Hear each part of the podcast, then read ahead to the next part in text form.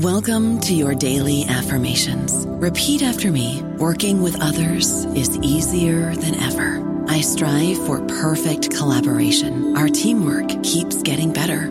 Yeah, affirmations are great, but Monday.com can really get you the teamwork you desire. Work together easily and share files, updates, data, and just about anything you want all in one platform.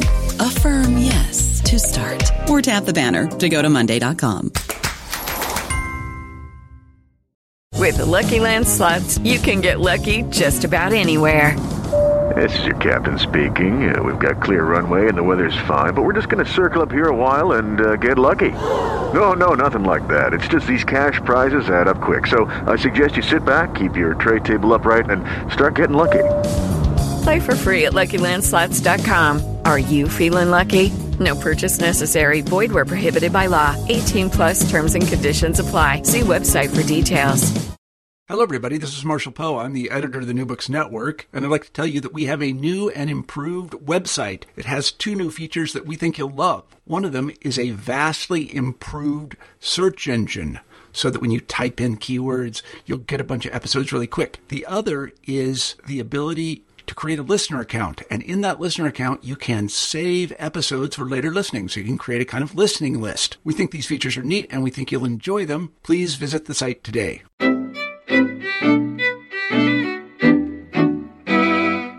Hello, everybody, and welcome back to New Books in Jewish Studies. I'm Philip Michael Sherman, a host of the channel. Today we'll be talking to Dov Weiss about his new book, Pious Irreverence, Confronting God in Rabbinic Judaism. Judaism is often described as a religion that tolerates, even celebrates, arguments with God.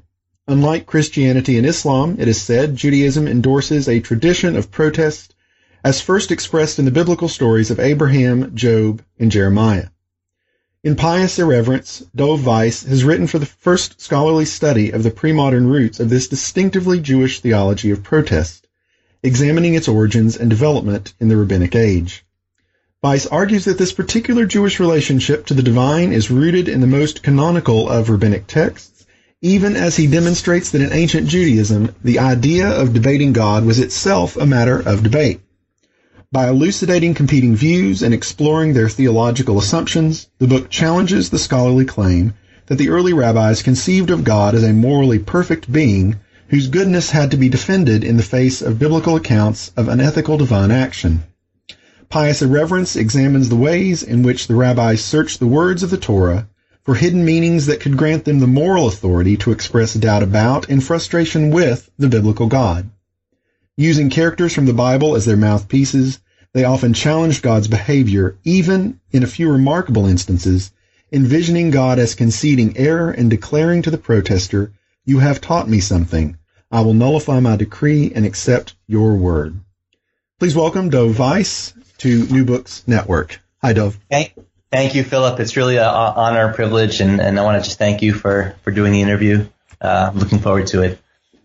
We usually begin by asking for a brief biographical sketch, something about your background and how you came to be interested in your field of study, and particularly how you became interested in writing a book about confronting God in rabbinic literature. Sure. Well, I grew up in an Orthodox Jewish home, in a rabbinic home. My father, my grandfather were all rabbis. So I began studying rabbinic literature at the age of 8 years old and continued my studies through high school, college. And then I entered into rabbinical school, an Orthodox rabbinical school, Yeshiva University. So I'm an ordained rabbi, and I spent 5 years teaching in a rabbinical school. But I had a crisis of faith during my years functioning as a rabbi, and no longer wanted to defend the orthodoxies of my faith. I felt uncomfortable making the claim that Judaism was true and other religions were not true. So I wanted to leave that occupation, but at the same time, I had a deep love for Jewish literature, for Jewish history, Jewish culture. And I wanted to continue teaching the tradition, but I wanted to do so in a context in which I could be fully free to offer my own views and opinions. So I enrolled in the divinity school of the University of Chicago, where I had initially thought I would study modern Jewish theology with Paul Mendes Flohr, the great Buber scholar, Rosenzweig scholar. But I took one course in ancient Jewish biblical interpretation, what is called Midrash, which is the rabbinic understanding of the Hebrew Bible from the 2nd century to the 8th century. And I fell in love with Midrash, particularly with Michael Fishbane, who is the great scholar of Midrash. And from then on, I decided that I would devote myself to its study, but to the study of rabbinic literature from an academic scholarly perspective rather than from a devotional one, to see beauty in the tradition, but also to be honest, intellectually honest with some of the darker sides of our tradition. So your work explores this common claim about the Jewish tradition, namely that Judaism, drawing on the biblical tradition, is really far more comfortable with human beings complaining against or protesting the divine than perhaps other monotheistic traditions. You tell a slightly more complicated story about the role of protest and debates about protest in rabbinic literature. Can you rehearse that in sort of a broad outline for us? Sure. I mean, it's become commonplace in recent years that unlike Christianity and Islam, Judaism is a religion that embraces the notion of challenging God. The very name Israel comes, of course, from the book of Genesis, where Jacob wrestles with the angel of God, and the angel of God tells Jacob that his name no longer shall be Jacob, but shall be Israel, because he has sarita imha'el, because Jacob has struggled with God. And so in recent years, it's become very common for people to talk about Judaism celebrates protests, but very often they move from biblical examples of biblical characters who confront God, Abraham, Moses, Jeremiah, Job, various Psalms, and Habakkuk. And then they move quickly to the 18th or 19th century and talk about the great rabbis of the Pietist movement, the great rabbis from Eastern Europe and Russia known as the Hasidim, who very often challenged God. And then they move to, of course, the post-Holocaust theologians who also celebrate that motif. Of course, the writings of Elie Wiesel. There's a very famous Jewish theologian at Emory, David Blumenthal, who's written also about the need to embrace the act of protest. But I thought that there's the whole middle, from the biblical period until the modern period that really kind of gets lost in this story of the Jewish protest tradition. And the book really tries to reveal the roots, the beginning of the protest tradition that, of course, is distinct from Christianity. Why is it that Judaism is a religion that ended up embracing this relationship to the divine, but in Christianity we find it much less so? So I try to go back to late antiquity and look at the differences between early Judaism and Christianity as to this central question of how one relates to the divine. So you do this by looking at sort of the sprawling corpus of Midrashic literature from late antiquity. And in the course of that, you introduce us to some rather major texts that you're going to draw on for your argument. And you spend a good amount of time exploring what's called the Tanhuma Yelamdenu corpus of texts. These are works which you claim even many students of rabbinics don't particularly know well. So could you say a little bit about your sources and particularly about those Tanhuma Yelamdenu texts and why you think they're important for the argument that you're making? Sure. Let me just begin by letting our listeners know that there are basically 3 or 4 primary stages in the development of rabbinic literature. Rabbinic literature goes from the 2nd century until the 8th or 9th, 10th century. The earliest is what's called the Tanaitic texts, which are 2nd, 3rd century rabbis and texts. Then you move to the 4th and 5th century of the Common Era. Those are rabbinic texts known as the Amoraic texts and the Amoraim. And then, of course, you have the post-Amoraic, the 6th or early 7th century rabbinic commentaries on the Torah. And the Tanhuma Yelamdenu are the genre or collection or family of texts. This is a loosely connected family of texts that are called Tanhuma Yelamdenu.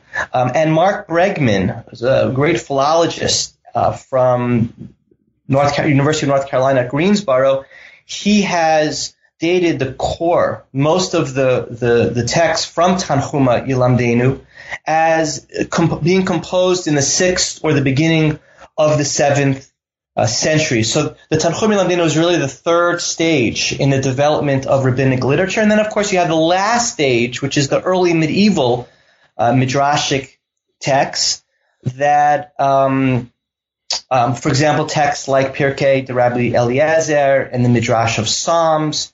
So my work really deals with all of these rabbinic texts, from the earliest Tanaitic to the Amoraic to the post-Amoraic and then to the early medieval. But what I noticed in terms of the protest tradition is that the strongest voices, the most radical texts that celebrate this motif of protesting God, appears in this third stage of the production of rabbinic texts called Tanhuma Yelamdenu. And the reason why I make this argument is because these texts either confrontationalize earlier non-confrontational texts. So, for example, if an earlier text reads the story of Abraham and Abraham's conversations with God in a non-confrontational way, the layer of Tanhuma will often take this earlier strata of text, and in its rewriting of the earlier text, they'll input, language of criticism towards God that never appeared in the earlier strata. Or sometimes the Tanhuma Yelamdenu text will completely offer a new interpretation of the biblical narrative. And that interpretation is based upon a new story where Abraham or Moses or Jeremiah are criticizing God, and that story never even appears in pre-Tanhuma texts. And the book tries to offer various explanations as to why it is that the strongest voices of protest in rabbinic literature occur in the Tanhuma Yelamdenu texts. And that's something that I develop at length, throughout the book. That Tanhuma Yelamdenu both as the strongest voices of protest, and what that did is, maybe we'll talk about that in a few minutes, is that also triggered a response from the more stringent anti-protest rabbinic groups. But I think we'll talk about that in another question. Well, let's begin with those anti-protest voices, because you look at early rabbinic sources, so these Tanaitic sources, which are largely opposed to protest. And I wonder if you could say why you think this oppositional approach emerges in the early layer of rabbinic texts, particularly given the fact, I think, that these texts are produced in the midst of one of the greatest upheavals in Jewish history. The transition from sort of Second Temple Judaisms to the emerging rabbinic and consolidation of their emerging rabbinic movement. Why the anti-protest language there, of all places? Yeah, it's interesting. In the Bible, we don't have any statement in the Bible that one is prohibited from ever challenging God. Of course, in the Bible, it is said that one can't curse God, that one can't swear God's name in vain. But this is really a new moment in the history of Jewish theology, where there is a very clear prohibition against criticizing God. And let me just bring one example from a very early rabbinic text called Sifre Deuteronomy, which is a 3rd century commentary on the book of Deuteronomy. The Sifre cites a verse from Deuteronomy chapter 32, Tzur Tamim Pa'alo B'chol Dorachav Mishpat, that God's ways, God's work is perfect. All of God's ways are just.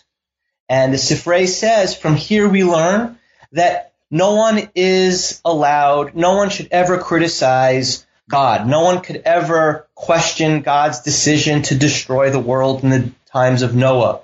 No one can question God's decision to destroy the people of Sodom in the way that he did. Nobody could question God's decision to choose the lineage of Aaron as the priesthood. Nobody can challenge God's decision to decide that King David and his descendants were forever going to be the kings of Judea.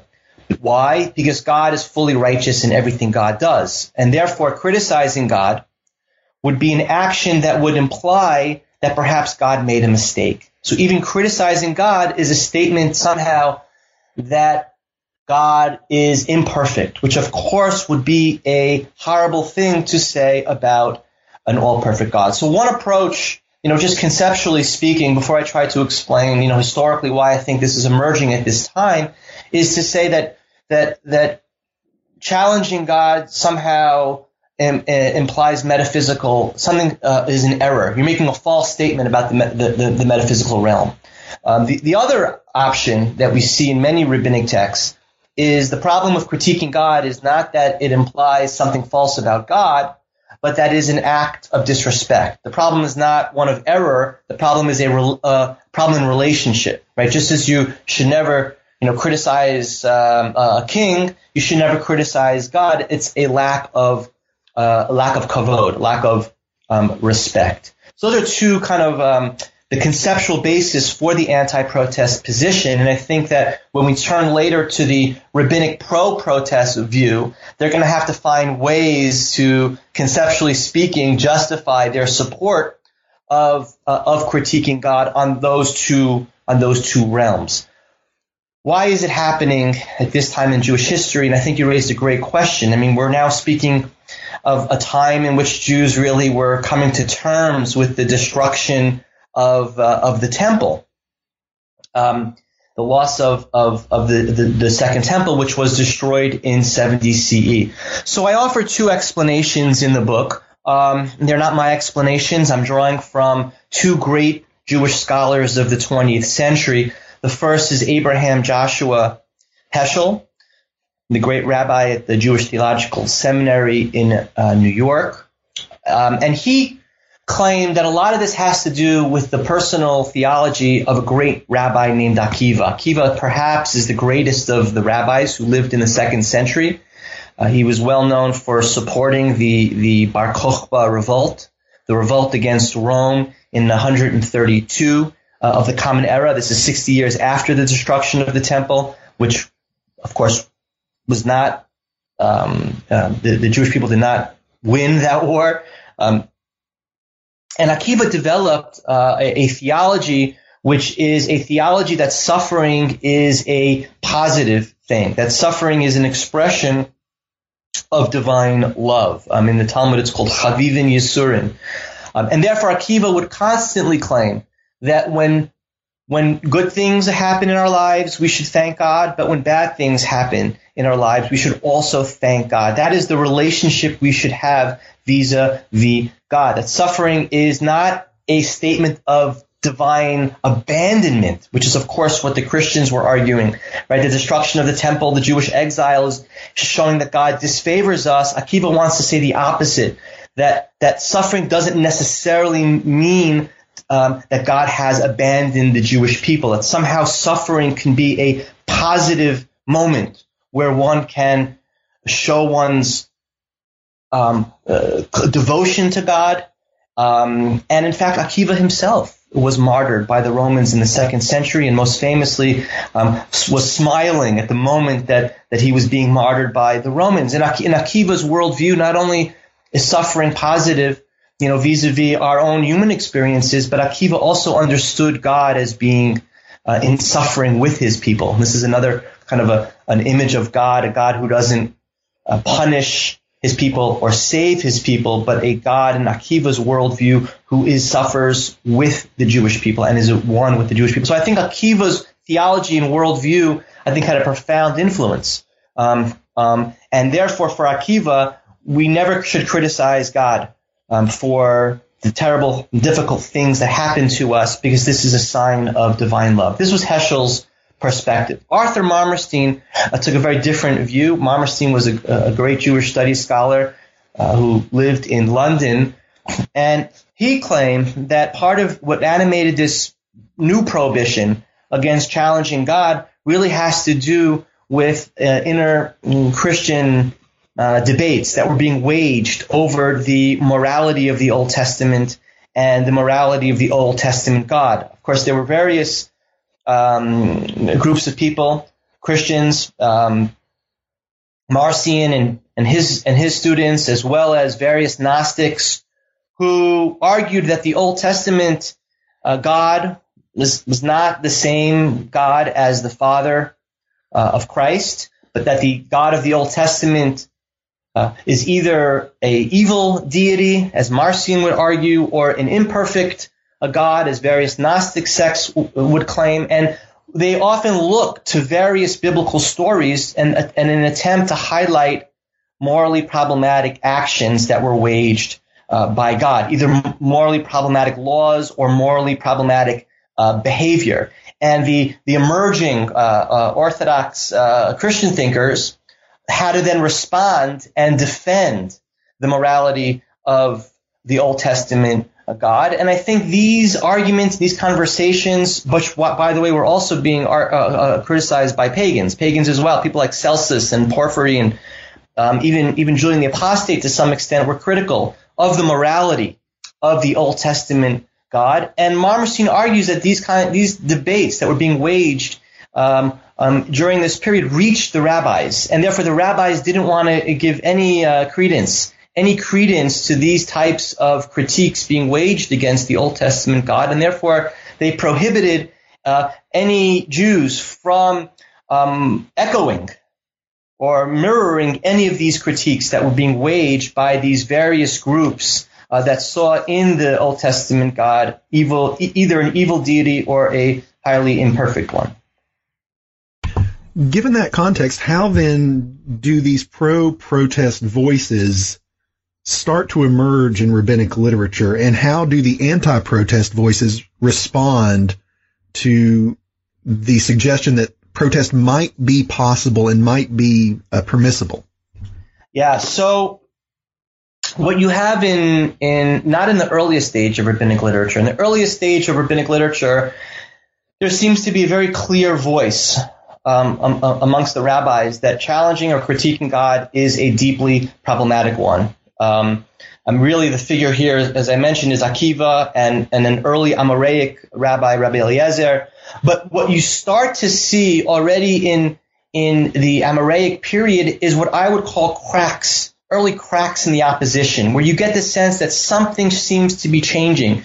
You have these rabbinic texts where you get the sense that there is a certain ambivalence or a certain sympathy to the act of confrontation. Let me give you a great example. Some rabbinic texts state the following. One should never challenge God, right, and say the following things. And the author then lists about 20 things, 20 morally problematic things that God did in detail. And the author then says one should never, ever think of those things. Now, obviously, maybe the author unwittingly, gave voice to the very thing that he was trying to suppress. But there are moments, and I go through this in the book, where one gets the sense that there is certain sympathy or ambivalence, or maybe even a subversive support for these moral critiques. And what better way to communicate these moral critiques than to couch it in the context of, well, I'm an anti-protest rabbi, and then presenting what shouldn't be done. This is a great way, a subversive way to get your critiques in through the back door. But claim, of course, that I'm not saying such a thing, right? One should never say the following 20 things. But you get the sense when reading these texts that there is a deep sympathy by some of the rabbis for some of these questions, or at least they're deeply struggling with God's morality in the Bible, and this is a way in which they can express those ambivalences and anxieties, but to do so in a safe way. So we see cracks in the opposition. We also see is what I call deterioration of the opposition, where some of these very unequivocal early texts, Tanaitic texts, like the Akiva texts, where You know, it's very clear one can never challenge God. When these texts are rewritten, or not rewritten, are reworked or represented in later rabbinic texts, the language is moderated, and sometimes the language is completely transformed where the prohibition no longer exists. There are other times where later rabbinic texts will add to the prohibition in ways in which will neutralize the prohibition. So let me give you one example. There's one text that says that Abraham once, harshly criticized God, and it's very clear from this rabbinic text that that was a deeply problematic act. A later rabbi then added on the following line: in response to this critique, God conceded that he was wrong. Right. So that does is that it shifts the whole force of that rabbinic teaching, right? Because the rabbinic teaching initially was about the problematic action. But when you add another layer, which says that God, after being critiqued, admits God's own failures, well, then that creates a lot more ambiguity as to the legitimacy of the act of critique, right? So the critique is problematic, but then on the other hand, God concedes the mistake. You get the sense that there is something valuable in the critique, that it actually moved God to change his mind. Of course, then we have, in late rabbinic literature, many texts that are not that unclear. I mean, there are late rabbinic texts that are very proud, that celebrate the act of critique. You have many texts where God even announces, I bemoan God's death, Moses' death. Who after Moses will fill his place? Who will fight the battles against me in defending the people of Israel? Or you have these texts that really glorify confrontation. So, for example, there's a very famous Talmudic text where the leader in the prayer service is told not go up and pray, but go up and do battle. Right, that the person who leads the synagogue prayer has to understand that he is engaged in battle with the divine. We also have about 150 cases where the rabbis retell the biblical narrative and have biblical protesters challenging God, even where in moments where when you look in the Bible, there is no protest. So the rabbis seem to adopt this confrontation as an interpretive tool to read scripture, and they place dozens of critiques into the mouths of biblical heroes. And it's clear that they're not doing so because they see this as a problematic act. It becomes very clear that they view this as a positive act. And certainly in those moments where after the biblical hero challenges God, God responds, I'm wrong. You've taught me something. I'll do it differently next time.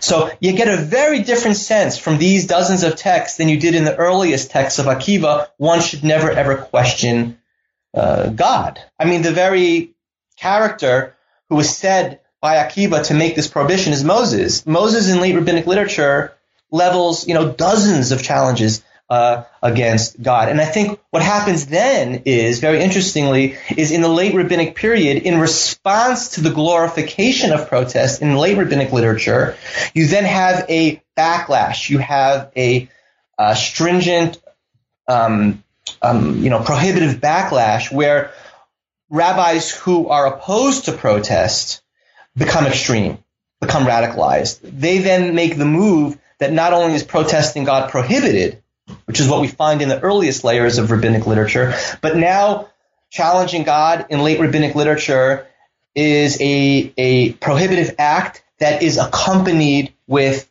punishment.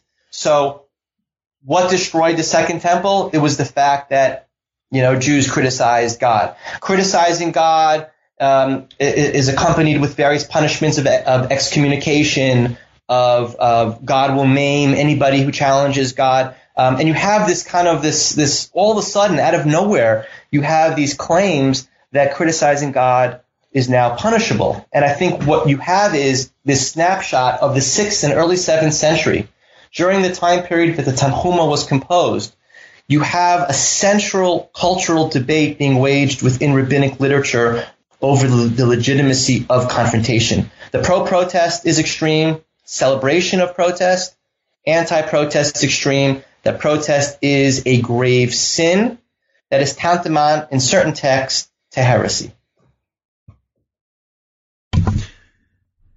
When you start looking at some of these protest narratives in detail, you talk about typologies of protests and the way that these the forms these protests take in the rabbinic text. Can you talk about a few of these typologies and how they're important for understanding the nature of the protest itself? Sure. What I try to do in the third chapter is complicate what we mean when we say challenge or protest. I mean, there are a lot of different types of challenges and protests, and they're not all the same. And I get at that in two ways. One is by looking at rare moments in which the rabbis themselves reflect on the legitimacy of protest, right? So you have about a dozen or so texts where the rabbis distinguish between legitimate challenges of God and illegitimate challenges of God. And they do so by making three fundamental distinctions in different areas. Number one, sometimes the rabbis will distinguish between different tone of the protest, whether the tone is a tone of merely questioning God. Is the challenge a challenge that tries to persuade God to adopt a different position, which is a little bit stronger than a mere questioning of God? Or the strongest and most problematic expression vis-a-vis God is a challenge that more than tries to persuade God is a challenge that finds fault with God. And I think the rabbis in the various different texts distinguish between challenge as a question, challenge as persuasion, and challenge as fault finding. And interestingly enough, you see these types of distinctions also in Greco-Roman writings, in particular the writings of Plutarch. Another type of distinction the rabbis have is not the tone of the protest, but the topic of the protest. Is the protester challenging God for the sake of himself or herself, or for the sake of others? Challenging God for the sake of others is deemed a more legitimate action. Criticizing, challenging God for one's own sake is deemed more problematic within rabbinic literature. And then the third, which I think is the most prominent type of distinction the rabbis make, is not over the type of tone or the type of topic, but the type of protester. Does the protester have a close relationship with God or not? Is the protester an insider or an outsider? And the closer the protester is towards God, the more legitimate it is to criticize God. So, for example, you have rabbinic texts that say that Job's fundamental problem is that the problem is not that Job argued with God. It's that Job thought he was a friend of God, right? That Job didn't realize that he was just a servant of God, and servants can never challenge their master, right? If Job was close with God, for example, a very famous Jew in the rabbinic period, or right before the rabbinic period, was Choni the circle maker, and he challenges God, and it is said that he had a right to challenge God because he was considered like a son to God. So somehow the relationship you have with God, close or far, will determine the legitimacy of critique. And you see this also in Greco-Roman writings, where it is said that one has a right to criticize a superior as long as you have a friendship. Or you have a relationship that is equivalent to a relationship between a parent and child or between spouses. Now, of course, this makes sense if you understand the act of critique as an act of disrespect, as an act that kind of flattens the necessary hierarchy. The more you see, the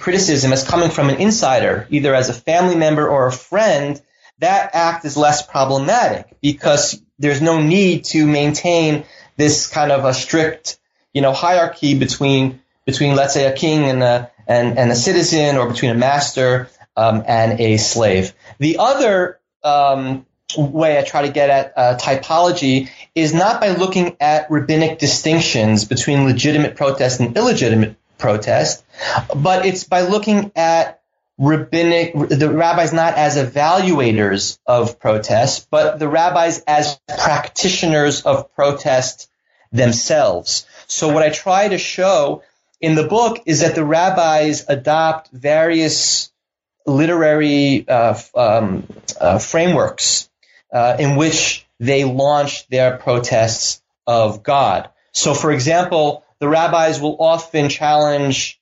God through using the mouthpiece of biblical characters. And I should add that one of the things I try to argue is many of the rabbis love this theme of confrontation, but of course they're not doing the confrontation directly. I mean, the confrontations are being done by biblical characters, which is a way in which to celebrate the act, but also is a way in which they can shift the responsibility onto somebody else, right? Nobody can get mad at you because they're not the ones that are leveling the protest. It's the biblical characters. What you also achieve there is the ability to hear the divine response, because in the rabbinic period, we don't have prophecy.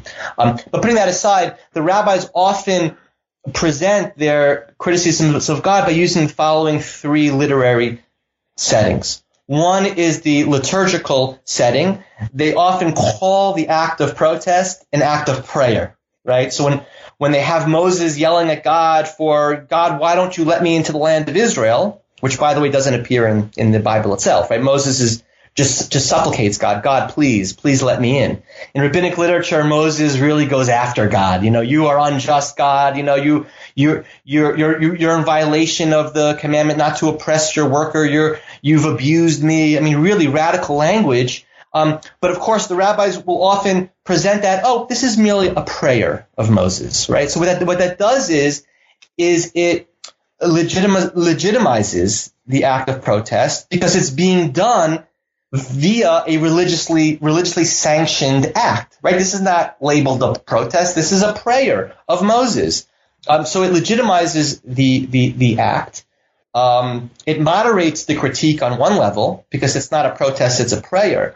But on the other hand, once it's a legitimate act, once it's conceived of as a prayer, of course, you could then radicalize the content, right? So the form of the protest is moderate. This is just a prayer, but then the protester can then radicalize the content because it has shelter, because it's being sheltered by a religiously sanctioned act. The other times the rabbis present critiques of God in a forensic setting, as a courtroom case. And this is something that Meira Kensky has written about in her book about the divine courtroom, that very often critiques of God are set in a courtroom where God is judge and the protester is a defendant. And one gets the sense in these moments, as Meira Kensky has shown, that very often the judge is really not God, but the judge is actually the reader who listens to the criticisms being leveled by the litigant towards God, right? So now God is on the defense. The human litigant is really going after the judge, because the courtroom typically is not the lowest court. The courtroom is like an appellate court where God has to then rule on God's prior decisions. So you have a litigant, let's say, who's going to hell and who's judged as if he's going to hell. And the litigant then complains to God saying that what you did to me in my life, is immoral. And then God says, ultimately, often you're right and I'm wrong. And you get the sense that in these court cases, it's God who's really on trial. And that what this does is something very similar to the prayer. What that does is look, a defendant has the right to lay out the strongest case possible, right? And perhaps there's also no concern about disrespecting the judge, because the judge in this context has a tremendous amount of authority. So this is just a courtroom case, right? This is just a litigant who's offering a defense, who's offering a plea. But of course, it's really not. It's a very, very strong attack on the judge. And I think the same thing is at play here. On the one hand, it moderates the critique by giving it a religiously sanctioned setting of a courtroom case. But what it also does is it allows for the litigant to present a very, very strong and radical case against God. The last setting that protests often take, the last literary form that protests often take, is the parabolic, which is the rabbis often use parables to convey their message. So, for example, when Moses challenges God over, let's say, not allowing Moses to enter into the land of Israel, the rabbis will then say, well, it's very similar to a relationship between an employer and an employee, you know, where the employee doesn't get the wages that he should get. And what we notice, and this is not something that I've realized, it's something that Alan Mintz has shown in his book Churban, is that sometimes the strongest critiques of God are placed not in the description of Moses' relationship to God, but it's often placed within the parable itself. And that may be also a shelter, right? We're not going to ever claim that Moses said that to God. But of course, when you draw on this parable, the employer is telling the employee, you know, you're abusing me, right? So that strong language of critique will only be done in the parable section, but not in what the parable is trying to highlight. And that's another way of protection, another way of saying something radical, but not saying something radical. You argue that the rabbinic protest narrative is important for understanding rabbinic ethical sensibilities. Can you provide an example of how the rabbis make use of these protest narratives to engage in broader ethical reflection, that is, using rabbinic literature as a window into sort of a rabbinic ethical worldview? Sure. What I argue is that the rabbis – the question is now, okay, fine. You know, the rabbis often engage in producing critiques or protest against divine conduct by using biblical – the mouths of biblical characters. The question is why? Okay, why do they do so? And what I've tried to argue is that very often the rabbis produce confrontational narratives because they are bothered. They're morally bothered by certain actions that God took in Scripture. And what producing these protests allows for the rabbis to express their ethical concerns, their ethical struggles with God. To do so indirectly, but it is a cathartic act. So, for example, as I mentioned earlier, you know, Moses is not allowed into the Promised Land after everything he did. He led the Israelite people 40 years in the desert. He's denied entry into the land of Israel. And I think that this bothered many of the rabbis. And one way to resolve, one way to respond to that struggle is to place these struggles, these moral anxieties, these moral views into the mouths of biblical characters. I'll give you another example. In the Ten Commandments, it says that God will punish children for the sins of the parents. And I think this deeply troubled many of the rabbis. This seemed to oppose this notion that only the righteous, only the wicked, should be punished.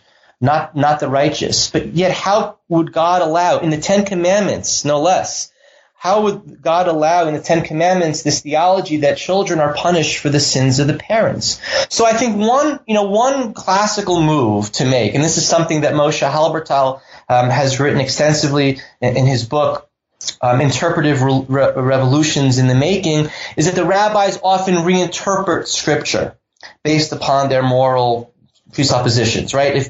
If God, who's the author of the Bible, according to the rabbis, is fully moral, then of course if something seems in the Bible to be immoral, either a divine law or a divine action, well, then we have to rewrite the narrative or rewrite the law. This is Halbertal's claim, that the rabbis are always charitable vis-a-vis their reading of Scripture, because Scripture is divine, and therefore the rabbis engaged in the most charitable reading possible. So what I've tried to argue is not that Halbertal is wrong, but that there is a whole another area in rabbinic literature, not with regard to rabbinic law, but with regard to rabbinic narratives, where the rabbis aren't always charitable vis-a-vis divine actions, where you have many, many moments in Scripture where God engages in morally problematic acts, and instead of the rabbis justifying it and apologizing for it, the rabbis express their own moral concerns and place them into the mouths of biblical characters, and the biblical characters are the ethical mouthpiece of the rabbis. It's a way for the rabbis to do ethics, to look at the biblical narrative and to look at how the rabbis rewrite that biblical narrative, and that gap between the biblical narrative and the rabbinic narrative, that gap is where you can find rabbinic ethics. You don't just need to find rabbinic ethics when the rabbis are doing rabbinic ethics, right? Like in the Fathers of Rabbi Nathan, in the work of John Schoeffer, that you can see ethics by turning to biblical interpretation and seeing the gaps between the Bible and rabbinic literature, either in the Halbertalian sense of looking at how the rabbis morally reinterpret the Torah, or by looking now at my book and seeing how the rabbis refuse to morally reinterpret the Torah. They live with the problem. They live with the moral problem of how God can do X, Y, and Z, and they express those concerns and questions without resolution. Now, it's a lot easier not to have a resolution in a narrative framing than in a legal framing, because in a legal framing, you know, you don't want to sanction immoral human activity, right? But if it's in a question of how God can allow, you know, the destruction of the world in the times of Noah, you know, you can leave that with a question mark and without a resolution. I should add what's amazing about this text, where the rabbis have Moses challenging God over the theology of transgenerational punishment, right? Why children are punished for the sins of the parents. It's really quite an amazing text. When Moses challenges God, God says to Moses, "You're right. I'm wrong.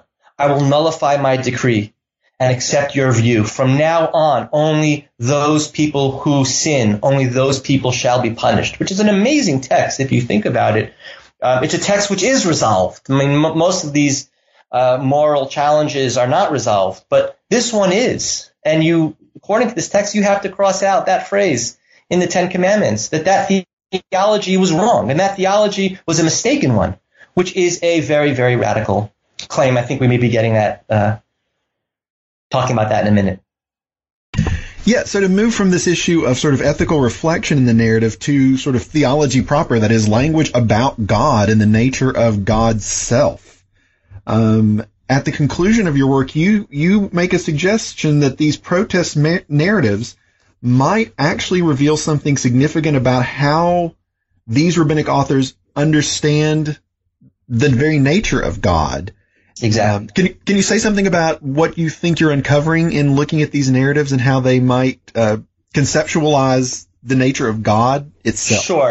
Sure. It's well known that in the Bible, God is presented as a human-like character, with body and anthropomorphically. God has body, human-like limbs, and human-like emotions. God loves and God gets angry, and all sorts of human-like emotions.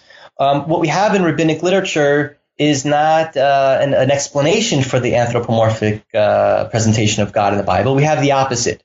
The rabbis intensify the anthropomorphic imagery of the Bible. So now God suffers with his people. God cries. God dances. God rides horses. God is a matchmaker. God plays with sea monsters. You know, you have all these sorts of images of God that are even more human than what we have in Scripture. God prays every day. God puts on the Jewish phylacteries, the tefillin. God puts on the prayer shawl every day. And I think This humanization of God in rabbinic literature that goes even beyond the Bible, I think will help us to understand the rabbinic celebration of protest. So first of all, in rabbinic literature, God not only is the author of laws, but God is also subject to the laws of the Torah. God is human-like in the sense that God, too, has to follow the laws of the Torah. So right away, what that does is it gives the rabbis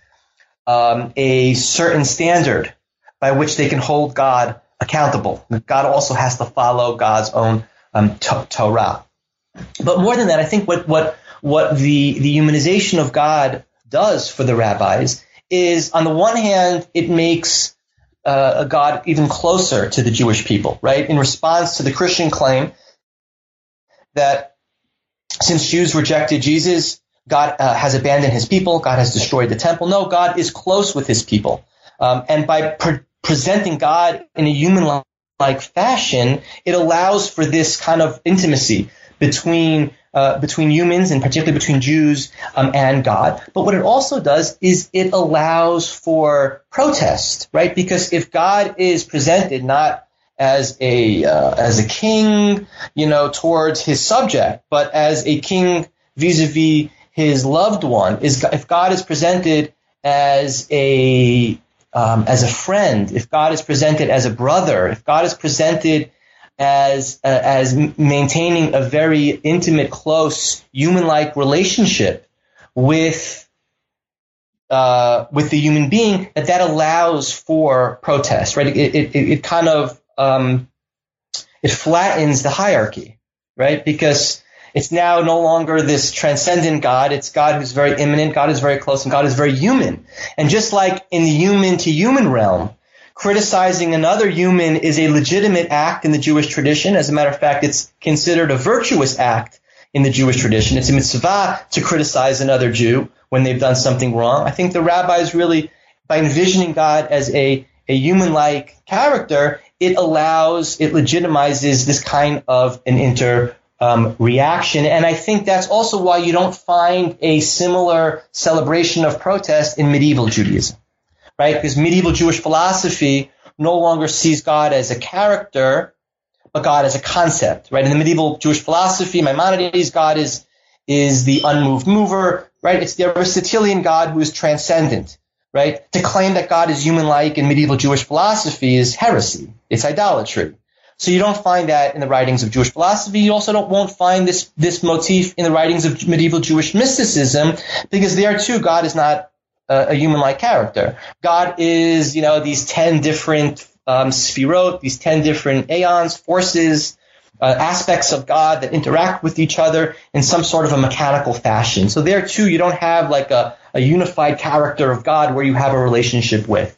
So I think this intensified humanization of God in rabbinic literature it fits very well with this motif of protest. Let me also add that what I think the intensified humanization of God in rabbinic literature, I think, really hits an extreme in that in rabbinic literature, God also concedes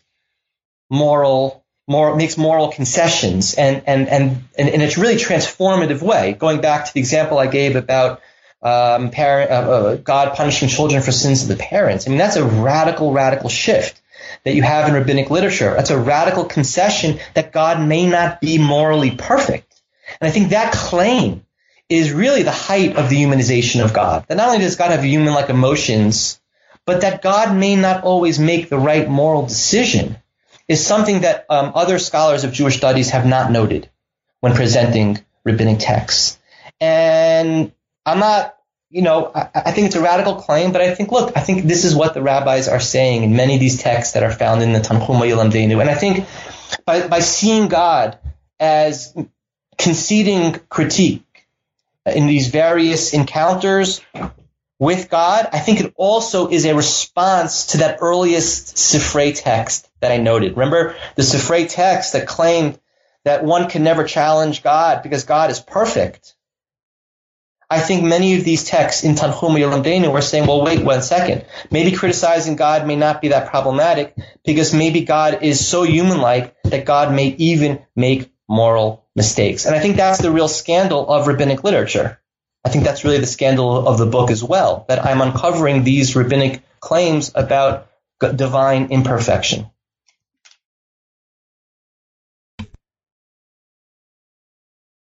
One last question. I wonder how your work here is representative, or if you think your work is representative, I should say, of some recent developments in the study of rabbinic literature. That is, I mean, where do you think you might be pushing scholars of rabbinic and other late antique religious cultures to explore? Well, I think one of the challenges, one of the problems I see in the scholarly study of rabbinic literature is that there's been an obsession with form over content.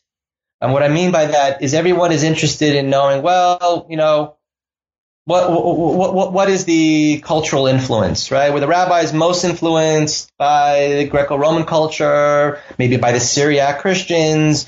You know, this latest interest and obsession by my closest of friends who are obsessed with whether Zoroastrianism, you know, influenced the Babylonian Talmud and to what extent did or did it not.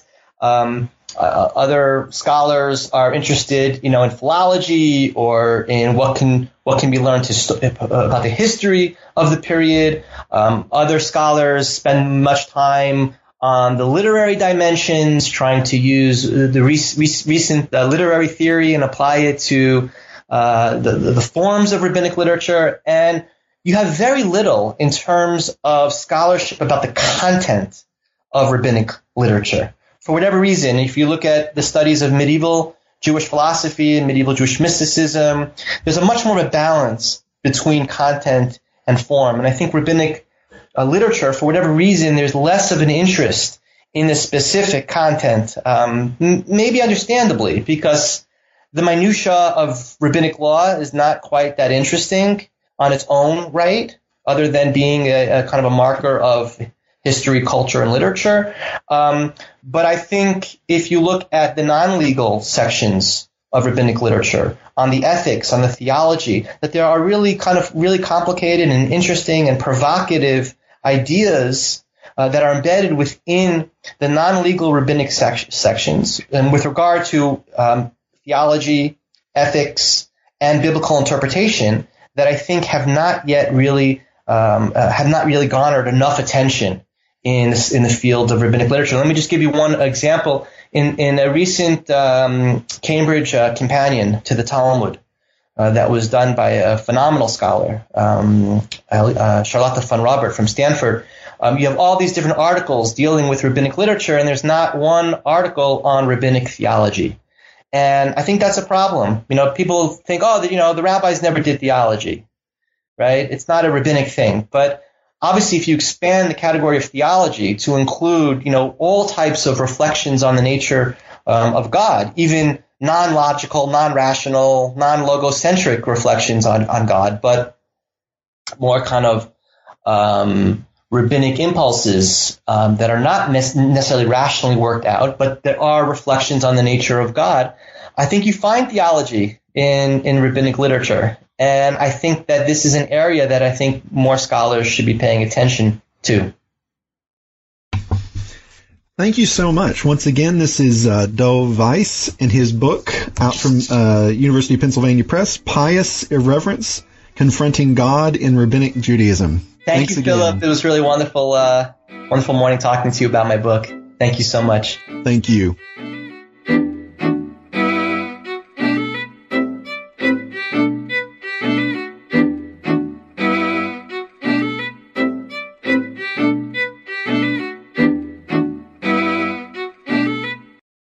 Lucky Land Slots, you can get lucky just about anywhere. Dearly beloved, we are gathered here today to... Has anyone seen the bride and groom? Sorry, we're here. We were getting lucky in the limo and we lost track of time. No, Lucky Land Casino, with cash prizes that add up quicker than a guest registry.